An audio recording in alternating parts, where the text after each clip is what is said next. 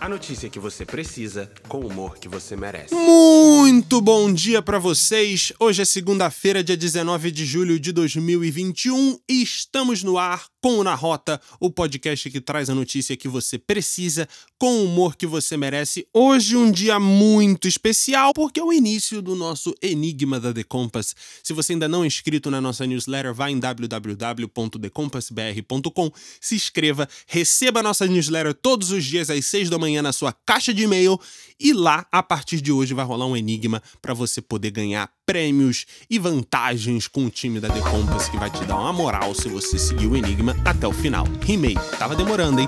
Vamos direto ao assunto, as notícias do dia. Vambora! Neste final de semana, a OPEP, que não é Guardiola, mas sim a Organização de Países Exportadores de Petróleo, concordou em aumentar a oferta de petróleo já em agosto. A decisão será importante para segurar os preços do petróleo que escalaram recentemente. Na OPEP, que inclui também desta vez países aliados como a Rússia, o clima é de bandeira branca depois que a organização passou a ter que mediar as tratativas de um acordo sobre a produção de petróleo que havia sido ameaçado pelos Emirados Árabes Unidos.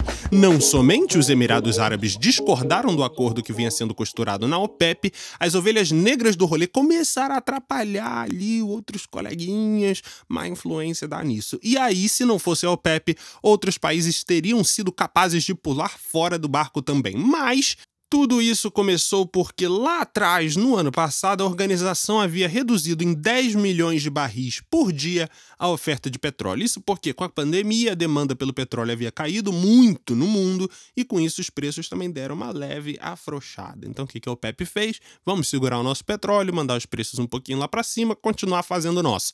A Arábia Saudita estava como? Naquele pique, vou aumentar logo a produção, vambora, galera. E ela tinha sido até a autora do projeto, né, da proposta na real, de aumentar a produção global de petróleo lá na OPEP. Mas os Emirados Árabes Unidos meteram logo: hoje não, querida. Aqui não.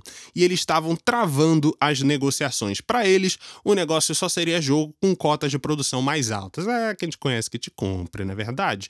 Para resolver o rolê inteiro, então, a OPEP redistribuiu as cotas de produção de petróleo para vários membros do grupo a partir de 2022. Todo mundo feliz?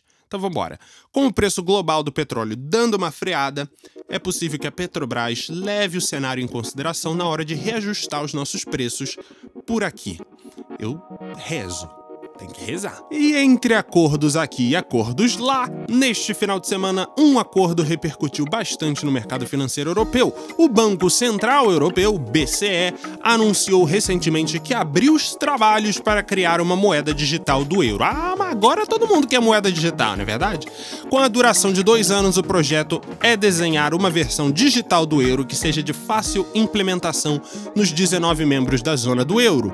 Depois que o modelo da moeda estiver pronto, serão mais uns dois anos, mais ou menos, até que a novidade comece a ter utilização prática. A ideia não é se livrar do dinheiro como a gente o conhece, mas auxiliar o sistema monetário europeu com a implementação destas moedas digitais que poderiam ser um baita desafogo nos sistemas de pagamento europeus. Ah, mas esse povo nunca ouviu falar de Apple Wallet?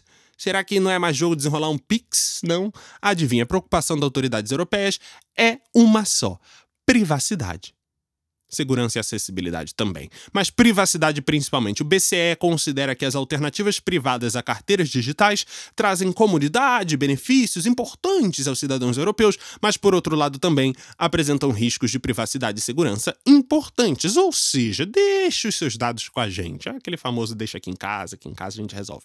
A iniciativa é promissora e, se bem sucedida, pode ser modelo para outros grandes polos globais. Por aqui, eu não tenho visto acordo real nem nem de verdade, que dirá do digital, mas seguimos. E o vento que venta lá, venta aqui também. A Bloomberg New Energy Finance calculou que o Brasil investiu 35,8 bilhões de dólares em energia eólica entre 2011 e 2019. Energia eólica é aquela energia do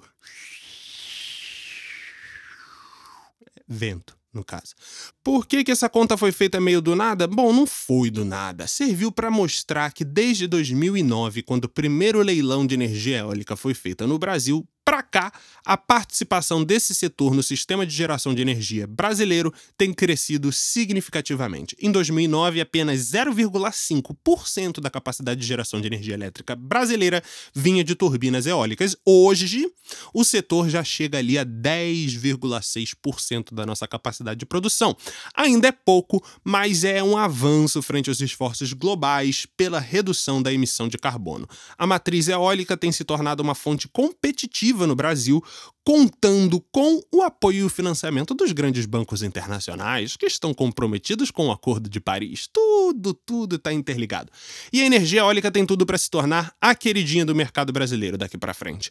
Além de oferecer uma opção de energia mais limpa que atrai cada vez mais empresas comprometidas com ESG, meio ambiente, social, governança, a matriz eólica também oferece preços mais competitivos atualmente. Hoje, te falar a verdade, a energia eólica é a mais barata do país. E o Brasil, ó, tá bem demais. Além de ser um dos países com mais vantagens competitivas na geração de energia, porque a gente tem uma quantidade abundante de recursos naturais. É verdade, o país ainda tem muito potencial de expansão nesse mercado de energia limpa. Até 2029, os investimentos em energia eólica no Brasil devem chegar a 73 bilhões de reais. É 72,3 bilhões, segundo as estimativas, mas é 73. 73. Vamos bater, se Deus quiser. Então, eu quero saber o seguinte: venta muito na cidade de vocês aí?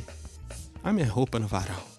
Ventando não, eu espero que esta semana traga bons ventos para os negócios de vocês, para as empreitadas de vocês, para as aventuras de vocês. Amanhã o nosso encontro está marcado às 6 da manhã, com o Na Rota trazendo a notícia que você precisa com o humor que você merece. Por último, mais um lembrete, se você ainda não é inscrito inscrita na newsletter da The Compass, vá em www.thecompassbr.com, se inscreva na nossa newsletter e receba o nosso conteúdo todos os dias às 6 da manhã na sua caixa de e-mail. Essa semana a gente está fazendo um enigma para a galera que é um pouco mais curiosa, um pouco mais dedicada ali na busca por conhecimento, tão dedicado que vão buscar as nossas dicas para a semana. Nos vemos, até mais!